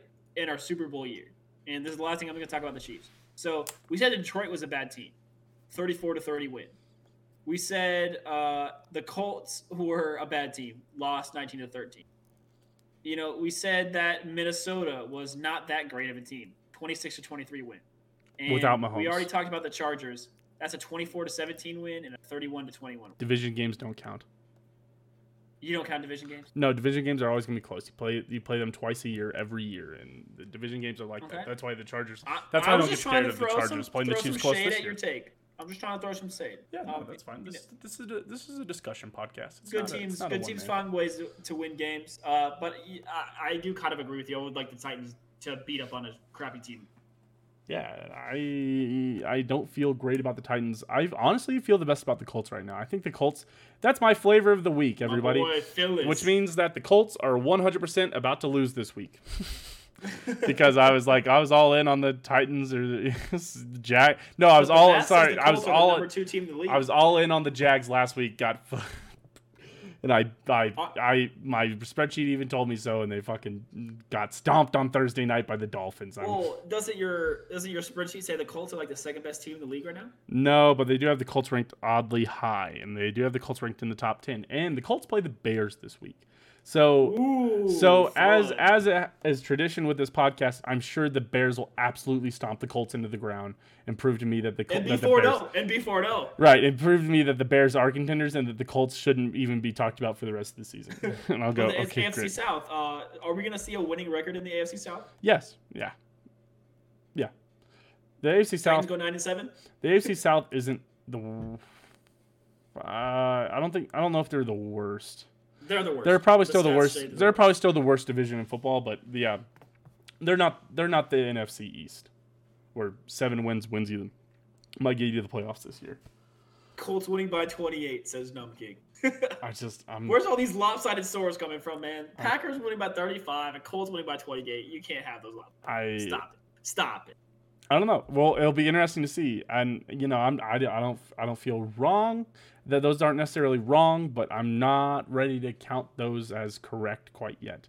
And so, uh, just finishing off our kind of our kind of roundtable here for the for the NFs for the NFL, and we do we always do a little Chiefs, we do teams, and then we'll move on to individuals here, and then we'll hopefully get in the NBA Finals, and hopefully not go over an hour and a half, but we'll see how it goes. We try to keep We it a little quicker. tight. Yeah. Uh, so a quick little, just a quick little bit. Give me, give me your team that out of there's seven teams right now that are still undefeated. Right? There's the Bills, Yep. Steelers, Chiefs, Packers, Bears, Seahawks, and Titans. Uh, out of those seven, give me who's the last of those week of the week three unbeaten to lose. Uh, Packers because they play in an easy division and they have an easier schedule. Uh, the Chiefs are going to in- in- inexplicably lo- lose a game. Uh, the Bills playing a tough division. Steelers playing a tough division. Bears are bound to lose, and uh, I don't think the Seahawks style is sustainable. So I think pro- probably Packers last week. Yeah, and I, you know, I don't hate that the the Packers get to go play the get to go play the AFC South, and then uh, I mean the Trash. the NFC the NFC South, and Trash. and they get to play in the North. Where, but you know, we just talked about how maybe the North's not as bad as we thought it was. Uh, but yeah, I, I don't hate the Packers. I believe I had the for I, I picked one for each to each conference. If you had to pick one in the AFC, who's your pick? Uh, oh, to lose last? Yeah, Chiefs. yeah. I don't. It'll be interesting. I, I, I I don't know how early the Steelers play the Ravens, and it kind of depends. But uh, I'm a little worried about that Steelers uh, about the Chiefs Bills. That's I think my next. Yeah, well, and the Chiefs also, the- and not to overlook it, a, a little trap game for the Chiefs here next week. And we just keep saying we won't talk about the Chiefs, and I think we've got at least one or two more topics that could involve the Chiefs. So let's uh, stop lying to everybody at home. Uh, but uh, the Chiefs do. Um, they, they do face the Pats this week, which is a little sneaky, little bit there too. And then they have to go, and then Yeah, week seven they have to go play. The, week seven they have to go play the Bills. So they didn't play the Raiders close at all. That game was never in question. What's so? Uh, but yeah, if I had to, if I had to pick one for each division, I pick the Steelers, and then I'd pick the Packers in the NFC. And All right, that's that's respectable. I feel fine Uh, about I think that. you're an idiot, but that's fine. okay, that's fine. doesn't doesn't hurt my feelings. Um, moving on to the uh, just talk about like kind of few individual players in the NFL this week. Um, you know, let's start where we kind of always start. As far as the MVP race goes, who is who's your front runner, and for this week, who made the biggest jump? Okay, so front runner, I think uh, as much as I, you know, see 2019 Lamar Jackson throwing a billion touchdowns against uh, garbage teams, I still have to say Russ is in the lead because he's been he's been incredible on offense. He's gonna And win an MVP the way that every MVP wins an MVP. Uh, but Russ is cursed and he has zero MVP votes to his name while playing like a top three quarterback. So uh, that's yet to be seen. Hold on. And then uh, biggest jump, it's very obvious, and it's uh, Josh out has made the biggest. And I'm sure that's probably what we're, we were both getting at. But you know, I think also Mahomes made a pretty big jump. Uh, Yes. because uh, people are like, "Oh, can he do it? You know, is he slumping? That he didn't play well against the Chargers." The Chargers just know the Chiefs really well and always make it close. And I think the Chiefs reason. kept the playbook closed. Yeah, and then Mahomes just sauced on the number one scoring defense in in the league. So Right. it, it just coin flip for Josh Allen and Mahomes making a big jump. I mean, I But th- unless, yeah, um, unless we see Mahomes, slow, I think Mahomes has a, a, a very high uh, chance to win the league uh, MVP if he stays healthy, uh, and if once Russ starts playing the good teams like Rams, Cardinals, uh, Niners. Right. Um. Yeah, I think I'm with you. Uh, I I hate to just agree with you down the board here, but I think I think I'm with you. I think Josh Allen uh, is is all of a sudden sneakily in there. He's second in the league in pass touchdowns, second in pass yards, and seventh in rushing yards Yeah, for quarterbacks. It's yeah. just he's, uh, he's good. I'm surprisingly and- keeping up. and he and he's winning is the thing. Yeah. He is that's that's the thing is important. is that you have to win as MVPs. So uh, you know that's why when we talk about probably the three right now. You'd have because I I think you disqualify Lamar right now. I think he drops out for a bit here. And I think right now we're talking about Josh Allen, uh, Russell Wilson, and Patrick Mahomes. And Patrick Mahomes only is only made that jump because they proved. Don't forget about Rodgers. Oh, and Rodgers. Sorry, there. I knew there was four. Um, my issue I think with Patrick Mahomes is I I think one, winning it again so so quick on a turnaround is hard, Yeah, the- especially if you don't press isn't like outperform. if he doesn't throw for if he doesn't throw for the most touchdowns and most passing yards in the league, it's going to be tough to give it to Mahomes, especially in the especially if the Chiefs aren't the one seed. Also, I think they'd have to be the one seed. I think I'll have to throw for the mass, most passing yards and most passing touchdowns. And the thing is, is we talked about this earlier. Russ is that that Seahawks team is built a lot like the 2018 Chiefs are. Right. He has he has to do it or his In- team will lose. And the Chiefs, uh, like nobody really cares. I think of the Chiefs if um Patrick Mahomes wins it. It's and, and, and that's the thing is I think everybody in Seattle cares if if Russ wins it, but Right. nobody in Kansas City cares if Mahomes wins it. It's not. Right. I think we're looking at kind of a LeBron situation where he's putting up the numbers that should consistently get him that d- MVP every year, but it's kind of expected at this point. So the press is not a it's not a fun pick for the press. Right. Just pick the obviously best player. Right. Yeah. So I'm not. Uh, I, I'm probably more convinced it's gonna be it's gonna be Russ right now. I'm less convinced. I'm less in on Mahomes right now. Um, I but I think Josh Allen's a little sneaky guy. He's he's around surprisingly, but I don't think he's yeah, gonna. sure. I don't think he's gonna win it. But uh, but I mean, and Russ is uh, Russ is off to a hot start, just like just like Mahomes was in his MVP Mm-hmm. season. You know, Russ has had I believe it's either 14 or 15. I want to say the in, uh, passing touchdowns in September, and I want to say it's 15. I think I wrote down 14. I think that's actually wrong because I think he broke the record of 14. Right. So, and I think Mahomes in his MVP season only had 10, and then you know, but it was just solid. And 15 is a great start to get to 50. And if you throw for 50 passing touchdowns and your team wins your, wins their division, you probably win the MVP. And if you throw for 15 passing touchdowns in your first three games, if you're averaging five five touchdowns a game, you can run that math. It's it's 80 touchdowns. Obviously, he's not going to throw for 80 touchdowns, But but if though, but being on a on a pace this early for 80 touchdowns is nice, and you could be at 25 in week six, week seven. That's not that's not awful, and you're playing against the NFC East and the AFC East this year, plus the AFC West. I mean, plus the NFC West, and there's plenty of big games there in the NFC West to to bolster the bolster the narrative around your around your team that they're good. I I love it. I love this pick. I love I lo- I the stars are finally aligning for Russ. I think this is the year Russ gets it done. all right, all right. Um, moving on from kind of the top quarterbacks in the league to maybe quarterbacks that are no longer in the top of the league. Uh, two quarterbacks that a lot of people are talking about right now and about how much they've decreased is Carson Wentz and Drew Brees. Okay, Are okay, either of these? I'm gonna stop you. I know, and I know you're a Drew Brees stan, but let me. No, ask no, the no, let me ask That's the not where I'm question. That's not where I'm going. Are either of those quarterbacks still top ten in the league right now? Yes, yes. Uh, Drew Brees, no. Carson Wentz, yes. Carson Wentz is getting plowed by defensive backs all game, Truman. He Drew- can't even stand in the pocket. I, I, I don't. I'll admit I don't know the exact numbers, but he probably's got the least pocket time, maybe only second to uh, Sam Darnold. Like Wentz is still a great quarterback. He just doesn't. He can't do anything. It's like Russ from two years ago. We were like, "Oh, is Russ dropping off?" No, he's having to run for his life. It's not sustainable. Carson Wentz is definitely still a top ten. Who are you taking? Who's the other nine? Here, other I, nine, I, I can actually name you nine. You want you want me to name you nine? I actually wrote down Above Carson Wentz? because I wrote this question. Yes, one Okay. uh, w- one big stat for me: Carson Wentz is 27th in the league in QBR. 27. Because he's running for his life. I'm telling you, man, he was running for his life last year, and he still wasn't this bad. He is bad. He looks. He, don't get me wrong. He is running for his life, but he looks rattled too. He does. He looks broken. He looks. He looks like a like a shell of the of the man that we saw almost MVP almost candidate in the Super Yes. Bowl year, Carson Wentz. This guy. Yes, yes. He, but he looks like a shell of that man right now. I'm just. I'm telling you. But uh, I, I listed out. I listed off nine or ten here because I knew because I knew we were gonna have I to was going talk to choose about one this. of them. Okay. All right. Uh, so Mahomes.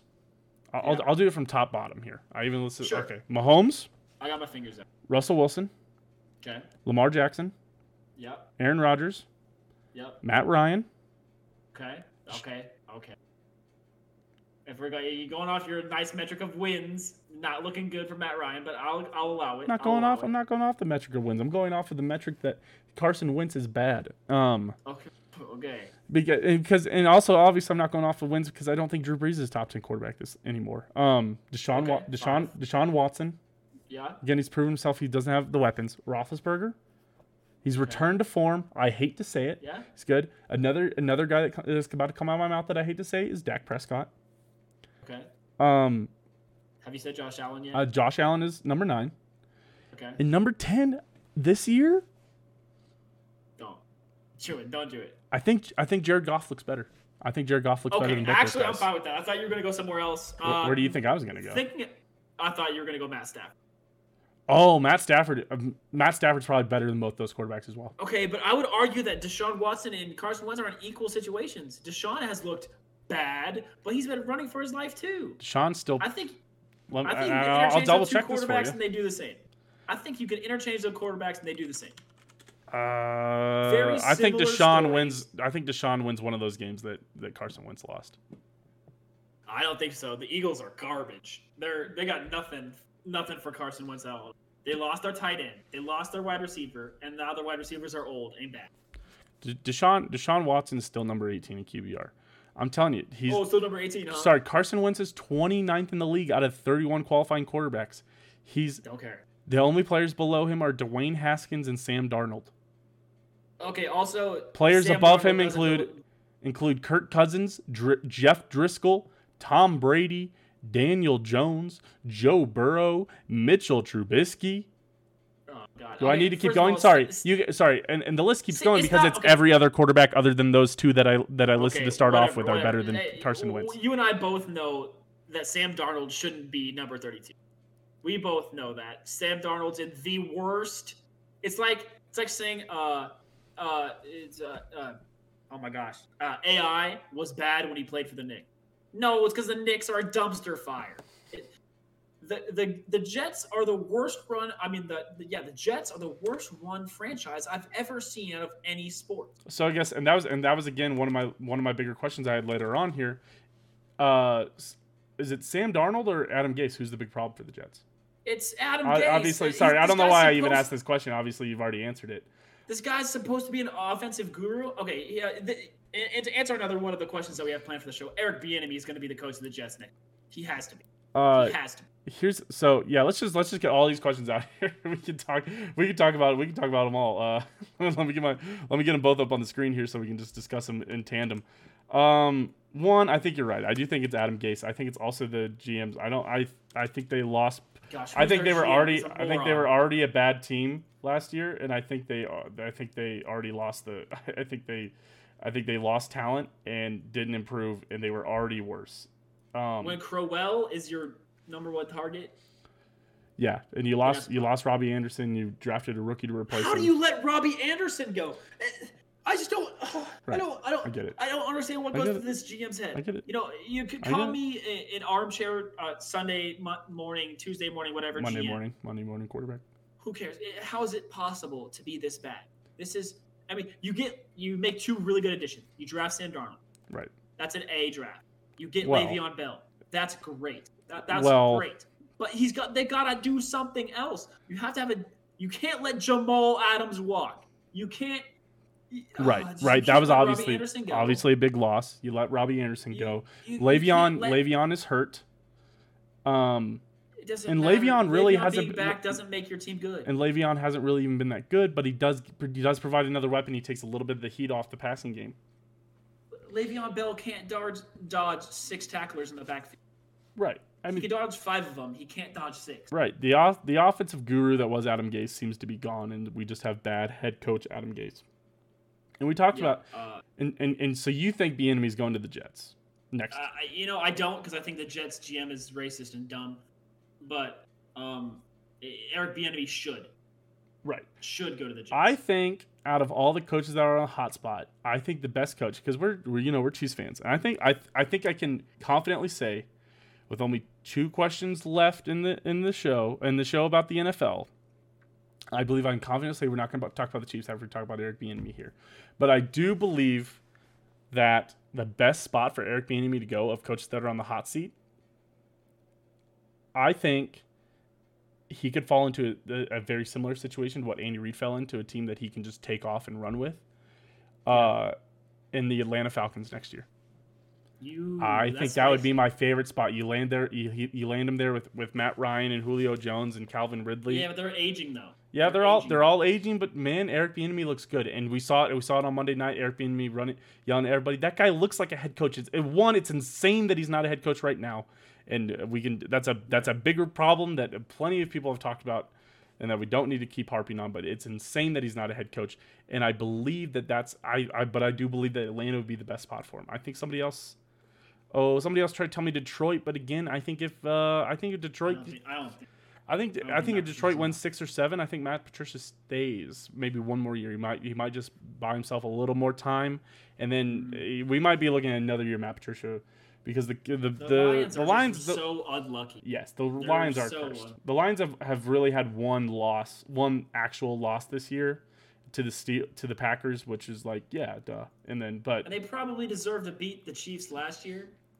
Um, the, just those poor Lions. We don't even need. Everyone knows what I say when I say poor Lions. Like it must suck to live in Detroit and have all your team.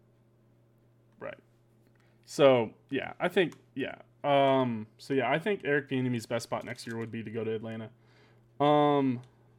And yeah, I think I'd love I, I think we both agreed. Just totally take over though. I think I would love to see him just turn program completely around. I don't think the Jets would be very good, but um, because like we talked about, the Jets don't have enough pieces. The, I mean, again, like the the the Alex the the Andy Reid situation that he walked into there was walking into the first round draft pick and five Pro Bowlers the year before for a team that got the first round draft pick. Uh, that was the perfect situation for that was the best situation anybody could ever probably walk into for a team that had just got fired, and he was the best coach at the time. You know, obviously a, a, great fit now that he's got a Super Bowl ring and they're poised to keep winning a few more here coming up soon. But mm-hmm. um, so yeah, so moving on, just to kind of wrap up wrap up our NFL segment here. I've actually got a let's slow it down a bit here. I had a, a big question uh, from my friends up my friends up in the Northeast here, not not the Northeast, you know, but the North and the East. Um, we're talking about the I want to talk about the Steelers' run defense. Uh, they get to play Derrick Henry this week, the Titans. Uh, but this this question might might actually not be even be a question for this week because uh, we saw that maybe maybe the Titans aren't going to play this week. But uh, the Steelers' run defense has been incredibly stout, and Derrick Henry has been you know great all year, of course. Mm. And uh, but the Steelers are only allowing a lead have only allowed a league leading 162 yards rushing this year which comes out to under 162 over a whole year. Over, over, the whole year, yeah, they're averaging. That's crazy. Yeah, about 50, about 55 a game. Um, they're averaging only 2.7 yards per carry, and obviously this feels like the classic situation of uh, an, an unstoppable force running into an immovable object. What are you yeah. What are you expecting to happen here in this in this? If we do get to see this AFC North clash happen this weekend, what are you What are you expecting? Steelers should walk away with it because the Titans. Uh, yeah, we've seen this with Derrick Henry uh, we this is the reason why the Titans went nine and seven. They're just not quite built to tackle these big. Um, all it takes is one or two drives stopping Derrick Henry, and then their whole game plan goes out the window. Then you have to throw with Ryan Tannehill, who did look actually really good last year. So you know, come to think really of it, really good is a stretch, but sure. For for an old man. yeah. Uh, he looked the best of the old guys. He, he looked like good. He, and, he, looked like good Matt Cassel. Yeah, oh, yeah, good Ty, good Tyler Thigpen. well, no, know, not quite, not quite that bad, but yeah, no, he, he know, looked like the Matt Cassel that replaced Tom Brady, or the Matt Cassel sure, that took the Chiefs to the wild you card. Know, I do think the Steelers win comfortably, but I, I wouldn't put it past the Titans to just randomly win this game for. Right. Uh, yeah, I, I don't know, man. Derrick Henry's been Derrick Henry defies a lot of these odds, but we we see him get shut down at times. And like we said, I've like I've said, I've kind of waiting on that on that on that bubble to burst, and especially if AJ Brown is also out, is misses another week for the Steelers or for the Titans, where they can't even try to fake like they're going to have a, a, good passing game. I I think you I think you stack eight in the box and stop Derrick Henry, and I don't think Tannehill. Yeah. I mean, Tannehill can make it work off play action, but I'm not sure they've got enough for him next week. And uh, yeah, I, I do I do think you see the Steelers staying undefeated next week. And I've got one more question for for your that this kind of sprung thinking about this uh, AFC North clash. Another question that kind of sprung sprung upon me was where when uh, we looked at the Cleveland Browns this weekend had uh, had both their guys rocking right had Kareem Hunt and Nick Chubb rocking, and I think going Right. into the season everybody assumed that the Ravens were probably the best running back stable in the NFL. Yeah. Um. So my question to you is, out of those two teams, which team is now the best running back stable in the NFL between those two? Uh, oof. Because Kareem Hunt wasn't I- very good last season, but Mark Right. Ingram was good. And if I, I'll even let you lump Lamar, I think if you lump Lamar Jackson in there because he's a big part of their running game, I think it gets even tougher. And he's probably their best Yeah. running back, Lamar. Um, Yeah, but- so I was actually going to say that because they actually have three running backs on the Ravens: uh, Gus Edwards, uh, uh, what's his face, and Lamar. Um, Mark Ingram. sorry, also, but don't Mark Ingram. I don't, don't know why I forget about uh, J.K. Dobbins picked in the second round. Oh right, sorry. So they do have four running backs on the Ravens. Uh, Gus Edwards would actually probably start for ha- over half the league. Very solid back. Uh, Mark Ingram is good. Looked really good last year, and Lamar Jackson is the, the Ravens' leading rusher. Um, weren't good against the Chiefs at all. Were pretty bad actually, but didn't get too many touches. They didn't get fed like they normally do. Right. Um, the Browns have been looking really good, kind of beating up on bad teams. Um, I, I say let, let's wait for week four on this one. If the if the Ravens are back to their normal, we will dominate you with the run game. Ravens, I'll give it to the Ravens. But actually, I'm, I'm gonna go spicy. It, it's the Browns. It's it's gonna be the Browns this year. Kareem Hunt's back to looking like Kareem Hunt. Nick Chubb, Chubb looks amazing, and and Baker Mayfield will add 30 to 40 yards. You know because they like getting him out of the pocket, uh, and that's what Baker's best by get him out. So he should be set up to scramble for like you know random third and eights. Um, I'm gonna go with the Browns. I- Uh, I love Gus Edwards and I love J.K. Dobbins and I love Mark Ingram. I think Mark Ingram's very underrated just because of the QB stable, the quarter uh, running back stable that I have. But I have to give it to the Browns. Kareem Hunt, Nick Chubb just look like an unstoppable one-two punch. I, and I, I think I've got to go with you there. I think I think Cleveland has two top 15 running backs there. Uh, they're uh, the Browns are averaging 5.2 yards per carry. They have they have 511 rushing yards this season. The Ravens have 499 y- rushing yards this season, and they're averaging 5.7 yards a carry. So, Right. uh, yeah, uh, the Ravens really didn't run much in their in their week one drubbing of the of the Browns, but they did run a lot when they beat down the Houston. When they beat down Houston, obviously we didn't see them run uh, as well last night against the Chiefs, but Lamar still had 80 yards. Or, Yeah. So 88. Yeah. it's you know, um, but uh, but I believe I'm with you. I think I think Cleveland's gonna be the best for the season. I think you have two top 10. I think you have two top 15 running backs. Uh, just you know, Ch- Chubb is Chubb is number four in rushing yards. Kareem Hunt's number 13, and uh, and they're and and they're also they're also top both top 11 for yards per carry. So I just Yep.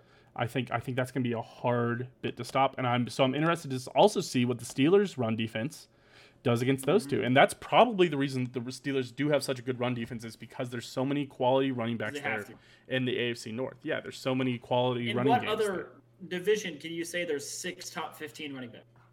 Six top fifteen. Where you where, where you what are you after here? You you after Mark Ingram, Nick Chubb, J.K. uh, Gus. J.K. Oh, J.K. Dobbins and Gus Edwards. They're good. They're not Gus top Edwards 15. starts on half the league. They're not. Gus Edwards starts in half mm, the that's league. not true. You're you're you're he you're mixing up a change of pace back getting well because he's doing well because he's a change of pace back in between an actual back. That's like saying because Darrel Williams rushed for rushed for about four to five yards per carry last night that you think Well, that's Darrel Williams. Darrel Williams is the goat, but we can talk about that some other time.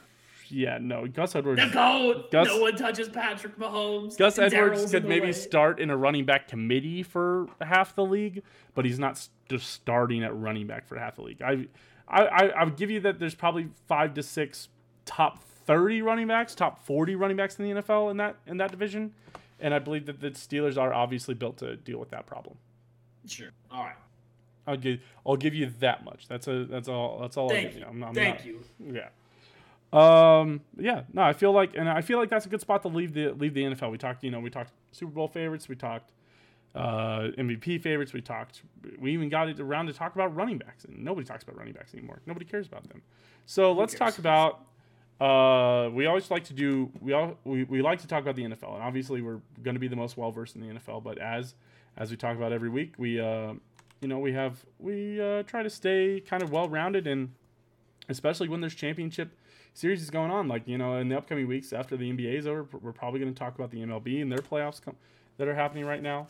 Uh, go Twins for me personally. I think that's the team I'm cheering for in the MLB. I think that's the saddest. I think they've had the saddest history. I'm with Padres. Pa- pa- Padres. Padres, and Twins, easy ones to cheer for. But this week we're actually going to talk about the NBA because uh, the NBA finals are starting up tomorrow uh, on Wednesday, which is uh, going to be yesterday for when this comes out on Spotify. But um, it's the Heat versus the Lakers, the matchup that everybody saw coming, right? um, with I think there's a, a little fun thing that started to float around social media is uh, the J.R. Smith, who's now in the Lakers, actually predicted this back in February. He predicted Lakers Heat, and uh, Stephen A. Smith sh- was sh- sharing his Christmas list, uh, his Christmas wish, Chris, Chris, Christmas. Chris- That's a tongue twister right there. Christmas wish list, and was talking about his his number one thing he was talking about. He was talking about it for the social aspects of it, but he was saying that his number his number one wish would be a Miami uh, uh, uh, Heat Lakers finals, and here we are, Heat Lakers. Um, Jimmy Butler's obviously uh, been hot. Saucing. Him and Bam carried carried the Heat through the playoffs, and Don't forget Tyler Herro, the white man. Well, I, I want to talk about a different a different shooter for the for the Heat uh, as we as we wrap up here, but that's and that's a good segue for that. Owen, if you had to pick a key player for each for each of these teams heading into the finals that aren't and and and I did and I did throw the little caveat out. Yeah, I I want to just I want to avoid. Yeah, get away the obvious ones. I want to get fine. away from I want to get away from Jimmy Butler and I want to get away from LeBron James. Obviously, the, That's fine. saying those are those are not those are not nobody wants to hear me uh, hear us talk about LeBron for uh you know 20 minutes here about how he's the key player for Lakers. Everybody Mm-hmm. That's knows fine. He's the key player for the Lakers. So if you had to give me one for Miami and one for the Lakers, who are So I hope I hope our research didn't combine on the same player. We do like to think alike. But uh my key player for the Heat is Bam Adebayo, the uh the look-alike Dwight Howard.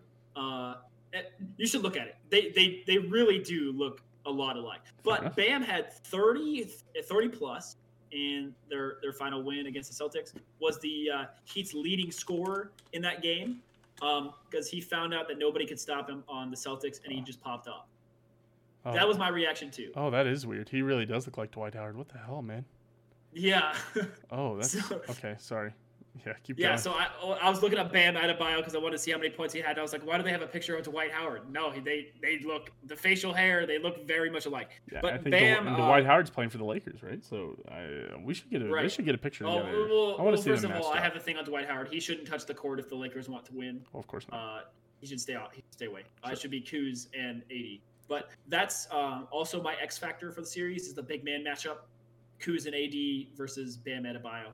Uh, whoever wins that, I think, will win because uh, we saw uh, the Lakers somehow manage to limit uh, uh, Jokic, and I say limit lightly. Uh, he was still dropping uh, triple doubles, but Right. uh, if you can limit Bam and not have him pop off and uh, find a way so that only Jimmy Butler is popping off, I think the Lakers win.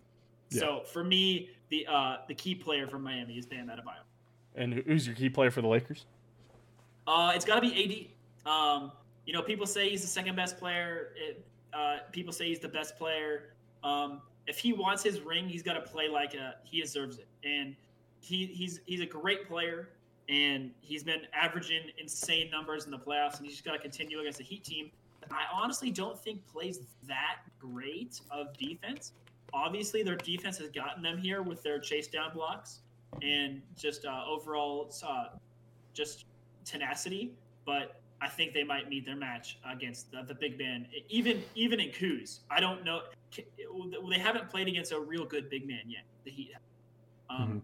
so I think they might meet their match at AD and Kuz. As much as it pains me to say Kuz's name in this, I don't even know if they have an answer. Right, and I think I think I'm going to go off the beaten path for both my key players. My key player for uh, Miami is actually the other the other white guy three point shooter that nobody talks about is who actually nobody talks about is Duncan Robinson. Uh, Really? Wow. He's he's he's been the most dangerous uh, catch and shoot three pointer in the NBA uh, this season, and especially these playoffs. And uh, probably in, in there's a there's comparisons to I was reading an article about it. There's comparisons to Klay Klay Thompson's seasons that he's had uh, the past few seasons he's had in, in Golden State and and Steph as being the best catch and release guy, and he's got the best catch and release three point percentage uh, ever in a season. So shooting. uh, it was like forty, like forty nine and a half percent catching. Holy- yeah, it's holy it's an, it is an, is an insane amount, and I That's- think I, I think he's been a big key to the Heat's success, and obviously having a guy that can just you know that you can just dial it up and send it to him, and he buries it. That's a great, always a great uh, start to it. Always a great uh, player to have, and I think so. I think him him being on and continuing to be at that clip for his for his catch and catch and release three pointers. I, I think catches and release is actually a fishing term. Catch and shoot three pointers uh, is going to be key for the Heat. And uh, on the Lakers side, it's actually kind of a we talked about we talked about some old players. We talked about Dwight Howard not being not shouldn't be touching the court, but an old player who should be touching the court is actually R- Rajon Rondo. Uh, he's his return has actually elevated the Lakers to kind of an unstoppable, uh, a very unstoppable high level offense that we've been seeing through these playoffs. Uh, he actually raised their offensive rating from uh, 112.4 points per 100 possessions to uh, with him off the court to when he was on the court when it, once he came back he raised it to 118.3 with him on the court Wow. f- per 100 so you know that's a Plus six. that's a six Wow. that's a six point bump for having Rajon uh, for having Rondo and his and his movement it has helped uh, off the ball scoring uh, he's creating about 17.5 points per game with just uh, Does- that, that, that Does he's not Rondo a scoring? Does Rondo have a, a ring yet? uh yeah he got one with the Celtics I believe wasn't he part of the big three wasn't he the other part of the big I three think so. I think he no no he wasn't part of the big three but I think he did win a ring with the big three You'll have to quote me on that. Remember, remember, remember, Uh, remember when I introduced. yeah, uh, remember when I introduced this segment and I talked about how I didn't twice really, on the we- first we team, really know the NBA. and during his time at Boston, Rondo uh, won the 2008. Yeah, that that that 2008 Celtics team is milked Dang, so milked he's one ring for the most clout of all time. By the way, did you What you see? mean? well, did you see Paul Pierce talking about how how Oh, he- Paul Pierce. how his team was how players in his age weren't scared to play LeBron and all this stuff, and how everybody right now is just too scared to play LeBron. Holy shut up. shit! I, Paul, Pier- Pierce needs to oh, be quiet. Paul Pierce is probably one of the biggest LeBron haters right now. Um, He's and for the and- he's just salt. and for the X Factor, while I did say that we should stay away from LeBron and Jimmy Butler to begin with, I believe that the, my X Factor in the series is uh, is, is it's got to be LeBron. I'm sorry, this is this is LeBron's legacy. This is the Lakers. This is the, the this is the Lakers. Uh, you know, this is the Kobe ring. This is a big this is a big deal for the Lakers. This is a big deal for LeBron Right. and his legacy and what's he what he wants to bring to the city of Los Angeles and the and the Lakers. And I and if they win if they win there, if if LeBron wins in LA, it's it's gonna add so much to his resume. It's gonna make it so hard. Right. You know, he's he's won with three different teams, and while yeah, he hasn't been perfect in the finals, he just doesn't. He's been to the finals uh, nine out of nine, out of the last 10 ten years. years. Yeah, and nine out of nine years when he's healthy. You know, he missed a big chunk of the season last year when he missed the when he missed the playoffs. So. Right. So yeah, I think this is this is uh it's an uh, very obvious X factor, but I believe it's got to be LeBron. So, So yeah, what's your prediction? uh, my prediction: uh, Lakers in six. Yeah, I'm, I'm there with you. I think Uh, I think I Lakers might go. go spicy with Lakers in five, or maybe even Lakers in four. I was I think this is a pretty big mismatch, to be honest. right. I think the fact that the Heat had to grind their way through all these wins, surprisingly. First of all, I thought it was going to be Celtics. Uh, the fact that the Heat, I just think that the Lakers are just an awful matchup for the Heat. Yeah. I think I think the Lakers in- are a terrible matchup for anybody right now. They were the think- the, well, the closest that- team was the Clippers, and they and they blew it. right because they had big, great big man play. They had great big men play. Um, yeah, I just, I just think this is a probably pretty easy win for the Lakers. Uh, obviously, it's the finals, and anything can happen. Uh, we see a team that you know everyone thought was going to lose first second round, make make it all the way here. But uh, and the NBA is probably the best league for this. Um, the better team almost always wins in the final. Yeah, yeah, and I'm with you. And I just I, yeah, I th- I it, but but and and and and reverse wise, if LeBron if LeBron blows this, is uh, I I don't know if they'll ever let him live it down, and I don't know if they'll if he'll ever be in the goat debate. LeBron's not gonna care, but I mean, he will care. He's but I don't know if he'll ever be in the goat debate ever again. Oh no, he'll only be number two. Yeah, but I think it's, terrible. it's it's one of those weird things. This is a make or break series for LeBron's legacy. I think if he wins, I, I, I don't I've- think if he if he wins, he cements playing- he cements himself up there for sure. If he loses, it's over. I, I mean, once again, we're talking about like a what, thirty-six year old LeBron? Yeah, and and it's in his Old-ass and, man. and it's his tenth finals. But I'm just Yeah, I, he, I don't think we're gonna have to worry about. It. I'm not yeah, and I and I don't think anybody's actually that worried about it. But I'm just saying, I'm just saying, we'll see. We'll have to see. All right, that was yeah. All right. Well, you know, as we like to do here, uh, got a little got a little pop culture minute. You got a little minute rant you want to go on here? Yeah, sure. Got a little something you want to talk about? Uh, well, first of all, I gotta address this something in the chat real quick. Uh, uh someone said I you, they don't think LeBron is in front of Kareem. Stop. Uh, Kareem played in a league where paper mache uh, uh, figures played in the league, and all you had to do was go like this, put your arm, right arm up, and then just put it down to dunk. Um, that's how Kareem's Kareem LeBron aren't comparable players, and uh, I I hate the rings argument. Uh, Bill Russell goat if you're going to talk about rings. Yeah, Um, yeah. Anyway, pop culture minute. Shout out to the little brother McLean. He had a he- he's a freshman in high school and he was balling out on Aquinas today. If you didn't, if you, you oh, uh, st- numb kick stop, numb kick stop. A foul wasn't really a foul. He was also two feet taller than everybody. But uh, moving on. Uh, if you don't know anything about St. Thomas Aquinas, uh, you know that they're a, a Catholic school, uh, and uh, if you went to a public school, you know that uh, Catholic schools cheat because they can City. recruit. Uh, it, St. Thomas Aquinas is, uh, I'm pretty sure, nationwide, but because there's one in Florida, so I think there's one. But uh, Popular the Catholic schools can recruit uh, players because they charge admission, so they can give scholarships and entice people to come to their school, which is cheating, in my opinion. But uh, we sauced them today, Truman. It was an eight to two finish. McLean had a, a header goal and a left-footed goal. He's right foot dominant, so he was uh, one right foot strike away from the perfect hat trick. So Oh. a big shout out to the little brother. Oh, nice. You love to see it. You love to see a nice little wholesome one minute there from Owen Dom. You're not gonna get a wholesome minute from me.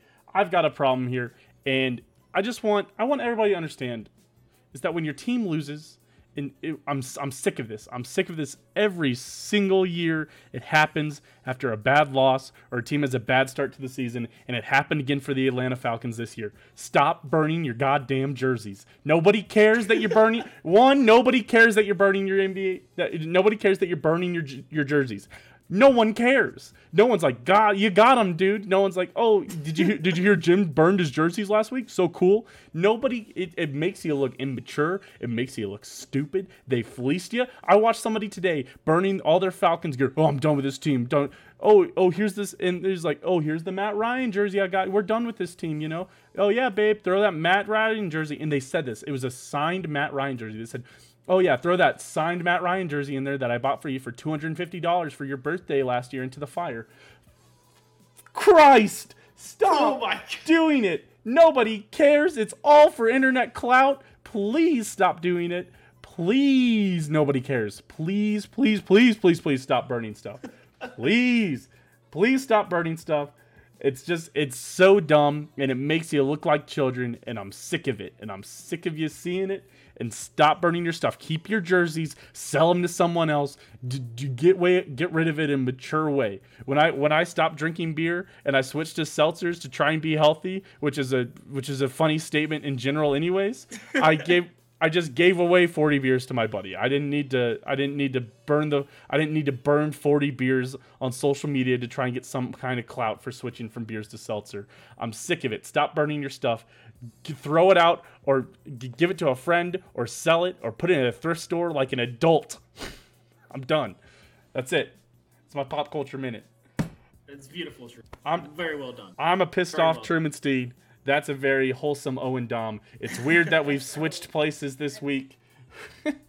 uh, so Owen Dom can be found over there at twitch.tv slash dahmination7. That's D A H M I N A T I O N, the number seven. And I and I'm Truman Steen. You can find me at twitch.tv slash Steam Machine. That's S T E E H N M A C H I N E, or twitter.com slash Steam Machine, spelled the same way. Uh, you can find Yes, us sir. either way. Uh, I do. We do uh, Sunday NFL pregame, just me and Owen, and I also do a uh, gambling show with my professional handicapper father, uh, Scott Steen, who's the lead handicapper there over there at Winners and Winers on Fridays. We do Steen versus Machine. So yeah, come check us out. Uh, it's been great. I'm gonna stick around. Do we uh, normally stick around do a little Q and A after this, and I Yeah, think we're gonna keep forget. This, we're gonna keep the streams rocking. So yeah, hop in, uh, hop into one of our streams sometimes. Join uh, join our Discord. We always we always love to talk sports with anybody. But again, Yeah, hop in our Discord if you uh, you hate my takes or if you want to help me hail Lamar. Oh, I'll, I'll love you, bro. Just hop in. We can hail Lamar together. It's gonna be great. Uh, but yeah, as always, we're, we stick around in the Discord for about 20, uh, 25 minutes, 20, 30 minutes. So just uh, come yell at us. Yeah. And again, I've been Truman Steen. That's Owen Dom. Thank you guys for listening to uh, the Dom That's True podcast. We really do appreciate it, especially if you made it this far.